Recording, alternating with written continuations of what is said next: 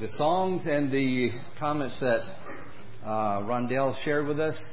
You're just going to get a repeat from a different angle uh, in this lesson. It's just wonderful uh, to hear those words from both the, both the singing and the and the Lord's Supper. Uh, I need to uh, thank you all for your expressions of concern and kindness last week. Um, the uh, I received a lot of texts and emails and comments and visits from folks and phone calls to Julia to make sure I was okay. Uh, if you weren't here, something happened strange that has never happened to me before. I'm getting feedback. That's happened a lot.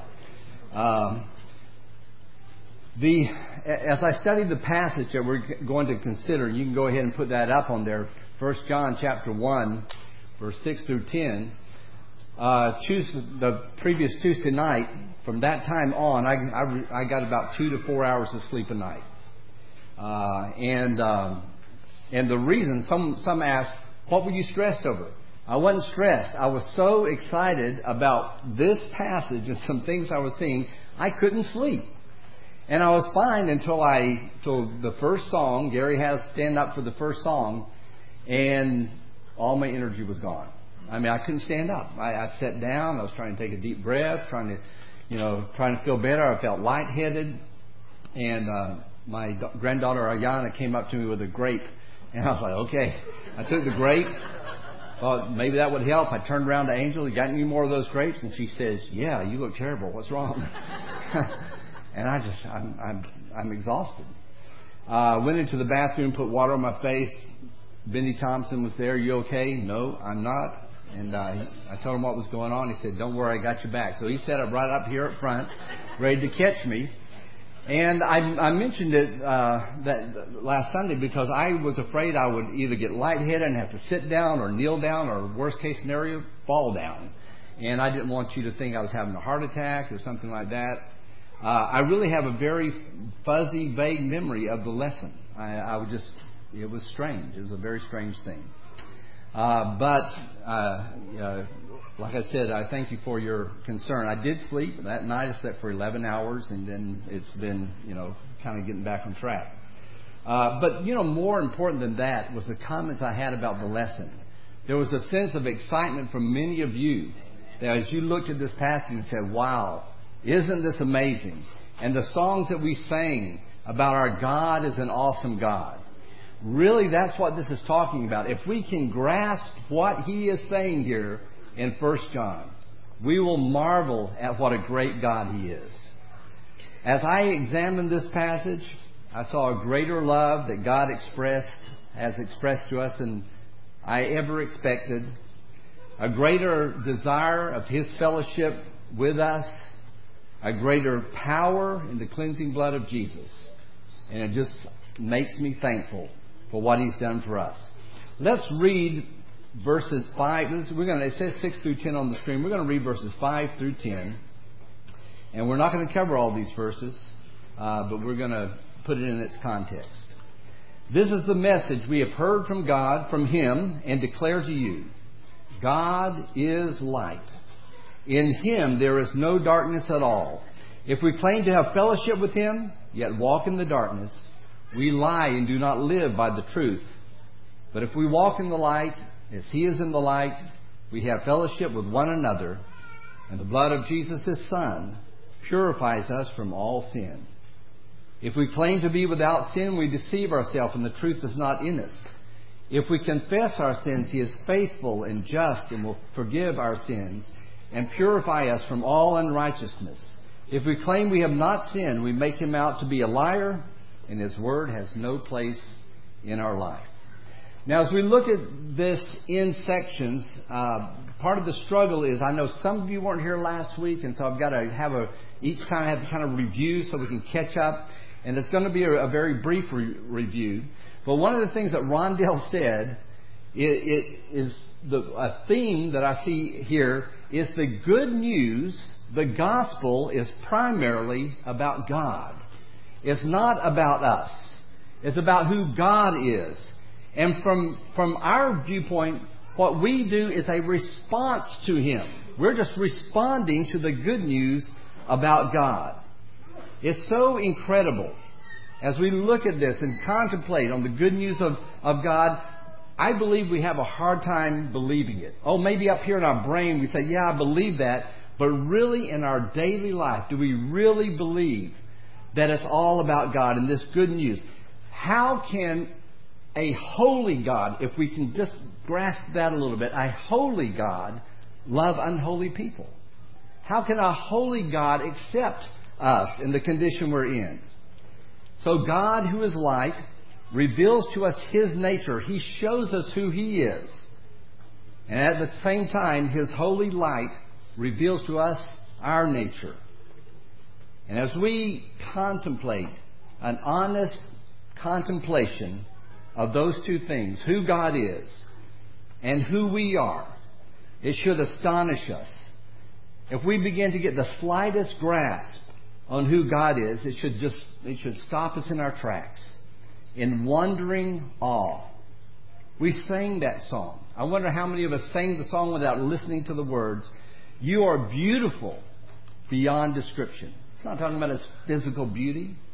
It's talking about who he is. Uh, what, what's the other verse? The part I stand, I stand in awe of you. And as we look at these verses, that should figuratively and literally, we should stand and fall in awe of him. And yet, when I look and I'm able to see who I am in the light of God, it disappoints me. It discourages some of us.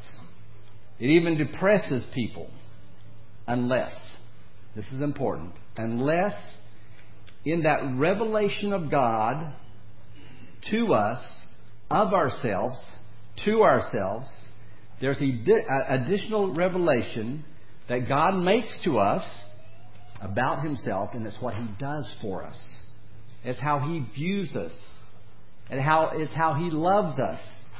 That's part of the revelation as we see ourselves and we're so disappointed in ourselves and our weakness. He reveals His love and compassion to us. It's, it's an impossible thing that God has made possible. And it's so easy to turn this whole message around and it becomes, instead of Christ centered, it becomes me centered. It's easy to slide back. It's easy to slide back tomorrow into how I'm doing, how I'm progressing, what I'm not doing, and what I am doing, and I, I, I, and without meaning, a, a Christ centric message, a God centered message, becomes me centered. We start focusing on the bigness of our sins, the bigness of my sin instead of the bigness of God's grace.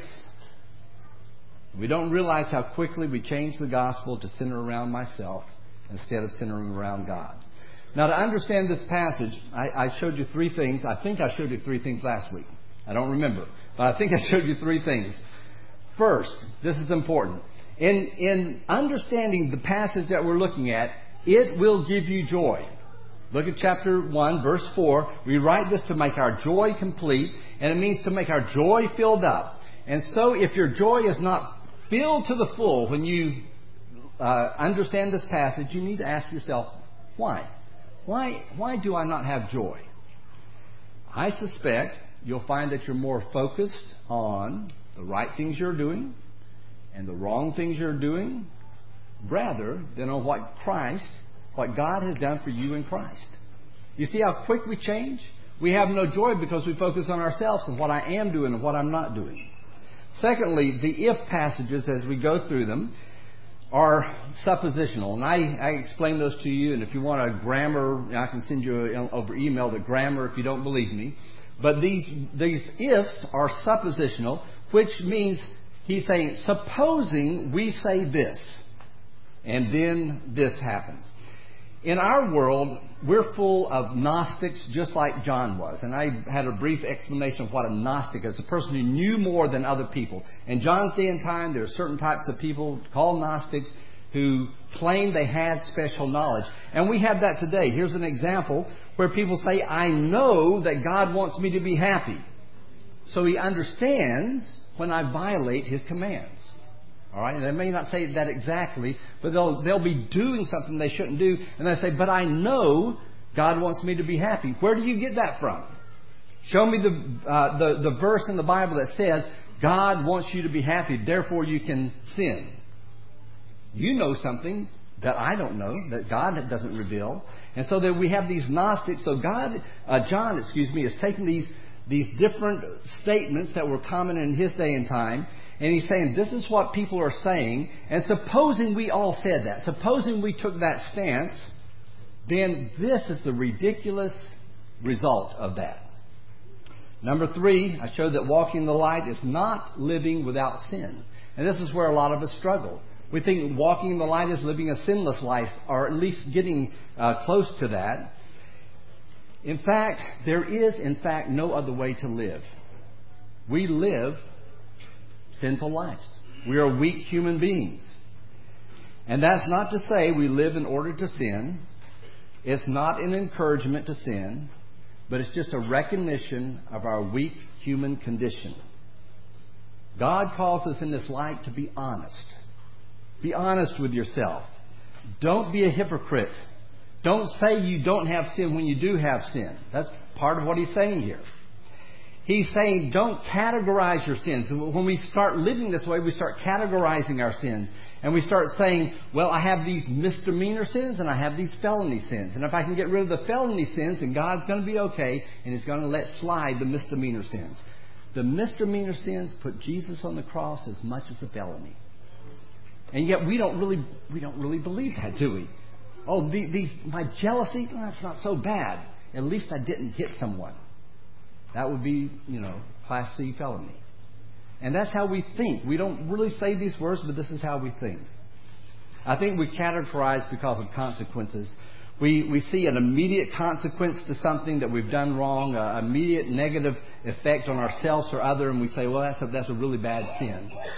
And yet we say these other sins that are internal, that you know, that people really don't sin, these sins of our thoughts, our attitudes that aren't, aren't as, as bad in our minds or our misdemeanor sins. And the horrible thing is those misdemeanor sins can fester in our life for years. And like a cancer, they express themselves years later in terrible ways. That's why misdemeanor sins, small sins, the little sins, are just as bad as, as what we think of terrible sins. And because the gospel is God centered, there's no personal pride in my salvation. There's no personal pride in my present saved self. It's all dependent on God. The gospel of salvation, the gospel of sanctification are God centered, not man centered. The last lesson we talked about what darkness and light does not mean. And so today, so today I thought I was going to get further along, but as I studied we're going to get to verse 6. We're going to look at what darkness is, what that means. And the reason that I think John states it is so that we can make changes in our life so we won't remain in that state. First of all, before I get into that, who is being addressed here? Who is John writing to? I think he's writing to Christians like you. He's not writing to Christians or, or, unbelievers, people who have left the Lord or who are walking away from the Lord or who are living in rebellion to God. He's not talking about those people. I think he's talking about you and me who struggle daily with our sins, struggle daily with our attitudes. People who love the Lord, who want to serve Him, who try to serve Him. They want to do the right thing. And yet they are forever questioning their salvation. I deal with it every week. I've dealt with it for years with Christians who we would say that's a good Christian. And yet when I talk to them, they struggle. But I still sin. I, I don't want to do these things. And so he's addressing people who have joy but don't have joy to the full. And they're wondering, why don't I? Why don't I have what God says I should have? What's wrong with me? Why do I have such little joy? He's talking to Christians who still sin and wonder why they do and wish they didn't. Their sins and their sinful state causes them grief and distress, and it further robs them of their joy. And so they say, Why? Why am I like this? These are people who have walked through life, sometimes short, sometimes long. We're going to look at that in chapter 2. Some people who are older, some people are younger in their faith. And they wonder at the end of it all. They wonder at the end, when I meet the Lord, is he going to say, well, Welcome, good and faithful servant? Or is he going to say, I never knew you? Do those, does that sound familiar to you? We struggle with that. We struggle with that. And we're here sitting in the church building, church, whatever we're sitting in. We're sitting in this room together, struggling with these things. And it's almost like the people that aren't struggling with it, who are on the river today, that they're having a good time and everything's fine with them and they're happy. And we're saying, why can't we be like them? What a, what a tragedy. And John is writing to these people and saying, hey, I'm writing this so that your joy will be filled to the full. So that you can know that you're saved. So that you will not sin. Those are the three things. I'm going to say that until I'm blue in the face and you're tired of hearing it. But that's what John is saying. Let's look at what walking the light means briefly. This walk in, walk in light, walk in darkness, is a metaphor for our daily life. The tense could be said uh, to continually walk.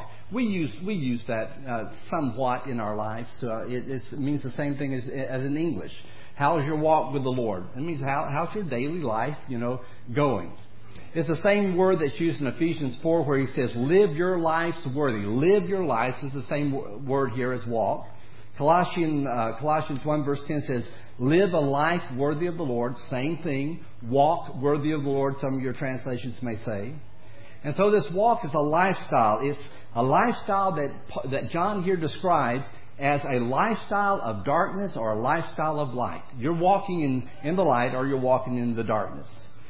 And we showed in that last lesson that many think that walking in the darkness is living a life of sin, and walking in the light is living a life that's maybe sinless or moving that direction, and that can't be. It just can't be because as you read the context, reread it, I explained it last week, as you read that context, walking in the light includes sinning. He says that if you, if you say, if you claim to be without sin, you're deceiving yourself. Light walkers actually sin. Simplify it, I believe what he's saying is this light is walking in the proper knowledge of God, darkness is walking in not understanding God. Let me show you uh, three quick passages, starting in Luke chapter 1. Uh, Luke chapter 1, verse 76, Zechariah is, is, is called Zechariah's son, a song. He's talking about his, his son, John, and in verse 76 he says, And you, my child, he's prophesying. The Holy Spirit has filled him. He's prophesying. He says, And you, my child, will be called a prophet of the Most High. You will go on before the Lord to prepare the way for him, to give his people the knowledge of salvation through the forgiveness of sins, because of the tender mercy of our God, by which the rising sun, he gives you this light uh, uh, picture here, the rising sun will come to us from heaven to shine on those living in darkness and in the shadow of death and to guide our feet into the paths of peace. He says light is coming through John here so that, can, so that God can shine on you and you can understand. You can begin to understand. Uh, chapter 2, verse 29. This is Simeon as he held Jesus in his arms, baby Jesus in his arms. He said, Sovereign Lord, you have promised, as you have promised, and now you now dismiss your servant in peace. For my eyes have seen your salvation, which you have prepared in the sight of all people, a light, Jesus, a light for revelation to the Gentiles, and for the glory, and for glory to your people Israel. He has come as light. And then over in 2 Corinthians, chapter 2, or 4. Chapter 4. Let me get over there. Chapter 4, starting in verse 4. He says, The God of this age has blinded, here's darkness, the mind of the unbelievers so they cannot see what? The light of the gospel of the glory of God, who is the image of God. For we do not preach ourselves, but Jesus Christ is Lord, and ourselves your servants for Jesus' sake. For God said, For the God who said, let light shine out of darkness, made his light to shine in our hearts. Why? To give us the light of the knowledge of the glory of God in the face of Christ. So this light is giving us, showing us God. Showing us God, and of course showing us ourselves. Let's look at darkness. What does this, what does life walking in darkness look like? Number one, A walk, a dark life, can be a very religious life. I think it's important for us churchgoers to see this. Last week I showed, I told you the story about the Pharisee and the, and, and the tax collector from Luke chapter, I think it was 18. And it's like that. You can be a very religious person. You can have grown to the point in your faith that you no longer see that you depend on God, a dependency on God. Your religious life has usurped God. Everything's fine. You are doing things and you're going to church and you're giving and life is getting better. And you're walking in the darkness because you no longer depend on God. Number two is a person who lives in past sins. I, I, I, I counsel people practically weekly on this. God said this I will remember their sins no more. The dark person remembers their sins and they live in guilt. People who are depressed, anxious, frustrated, worries, worried, on and on. Often those are symptoms of people holding on to past sins. They're hanging on to their past sins. What are you worried about? What, you, what are you anxious about? What are you depressed about? And they're hanging on to sins in their past that God has already said that He's forgiven. I will remember those sins no more. And it's not to say we don't have a memory of our past sins and that we remember them so we can avoid them, but this person is hanging on to them. They won't let them go. This is a person walking in the dark. They're hanging on to past sins. They're holding on to sins that God says, I've released those. I've let them go. Third is a person who is trying mightily to live up to a standard by their own power. They're trying their best. They're working hard at it. They're doing their the very best. As one author I, I read said, with all their might and main. Have you ever done that? Worked really, really, really, really hard to be a good Christian? And you get really, really disappointed how bad you are. You're walking in the darkness. Paul portrayed this, I believe, in Romans chapter 7. He says, You know, the good I know I should do, I don't do, and the, the, the things I shouldn't do, I do. And, he's, and he says, What am I to do with all that? And he says, says at the end, he says, Thanks be to God who gives me the glory, who gives me the victory. And that's, that's walking the light when we're struggling in those sins. And we do struggle in sins. He says, if you keep trying to say, well, I'll, I'll get over this, I'll do hard, I'll work harder, I'll try more, you're walking in darkness. There's two common elements of a person walking in darkness. First, there's no joy. I find very little joy in religious people uh, where that's their focus. I find no joy with people who are hanging on to their past sins. I find very little joy in people who are trying really, really hard. There's no joy because it's me centered. It's centered around me, what I'm doing, how many times I'm going to church, how hard I'm trying, what I'm doing. You see, it's not about us again. We're centered around, uh, we, we center around ourselves so quickly. Without knowing or meaning to, I create a God in my own image that's more like me. I live my life as if the blood of Jesus hasn't cleansed me. I live in doubt and guilt, trying to do better, going to do better, going from one failure to the next failure, lacking joy. That's walking in darkness. Let's look at a couple of claims real quickly. He says, if we claim to have fellowship with God, what does he say? We lie. We lie. John is showing how ridiculous this, this statement is. He says, Suppose we claim this. Suppose you and me, we claim we have fellowship with God, and yet we're living our lives trying to be a better person with our own power. Suppose you and I claim that we have communion with God, and yet we live our lives remembering our past sins and hanging on to them. Suppose you and I, we claim we have a relationship with God, and yet we go through life in fear and doubt. We lie. You see how ridiculous that is when you really start thinking about it? if we claim to be with God and fellowship with God, and yet I walk through my life in fear, that, that's an interesting study. One of the very first things that Adam said was, I was afraid. And all through the Bible, something like 300 something times, God says over and over, do not be afraid. Do not be, 300 something times. Why do you think He says it so much? Because we forget. And we walk through life in fear. And He says, you know, if you claim to have a relationship with God and you're full of fear, you lie. And who are you lying to? The context, we're lying to ourselves. We're self deceived people.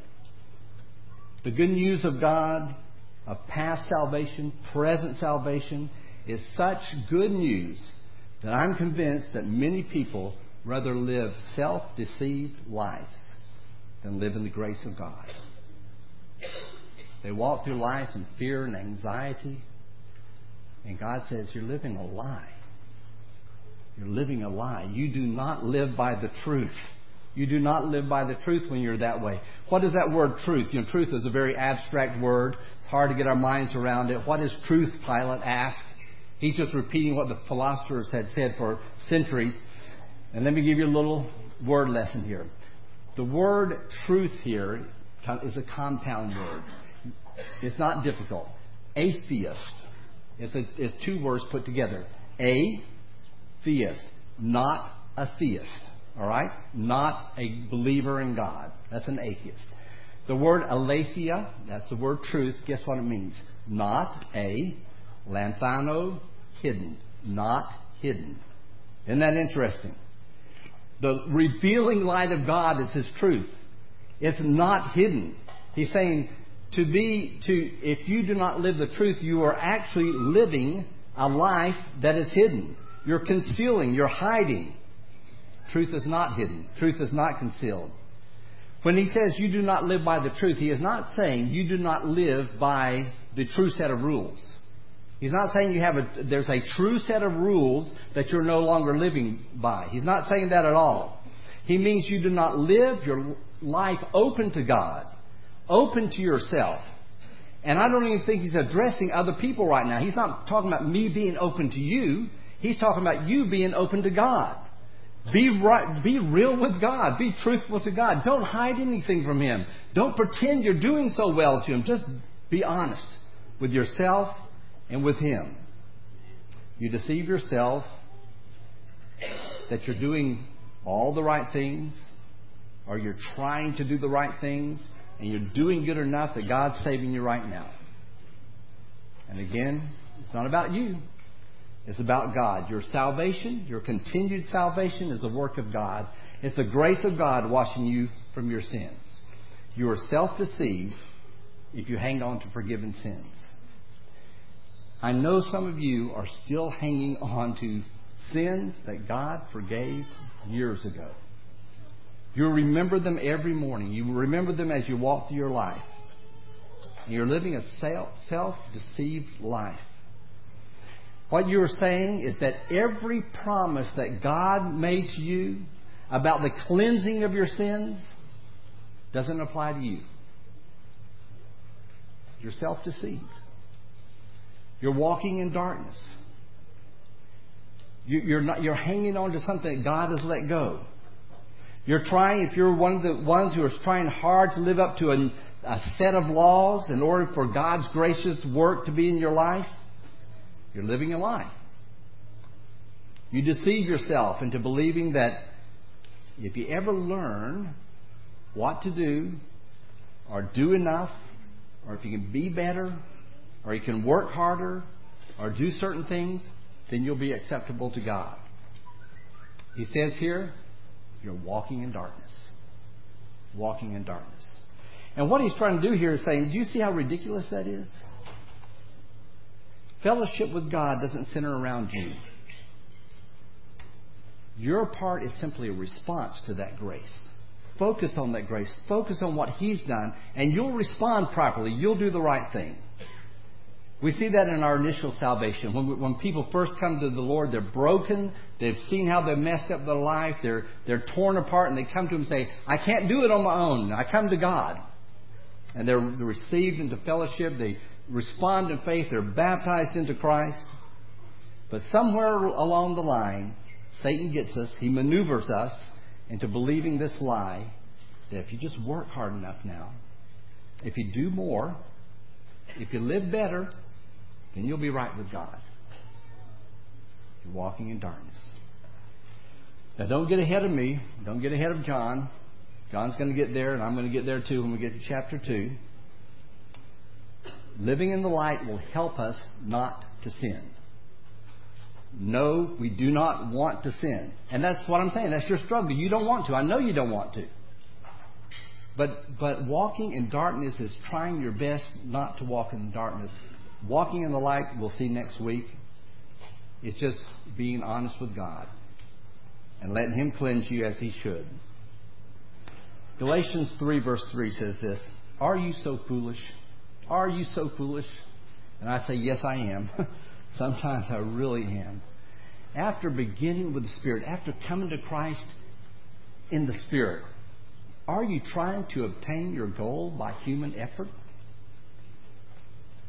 Read the book of, of Galatians. He says, Are we so foolish to think that it's by our own effort instead of God work uh, uh, in us? Human effort in achieving salvation, maintaining salvation, is walking in darkness.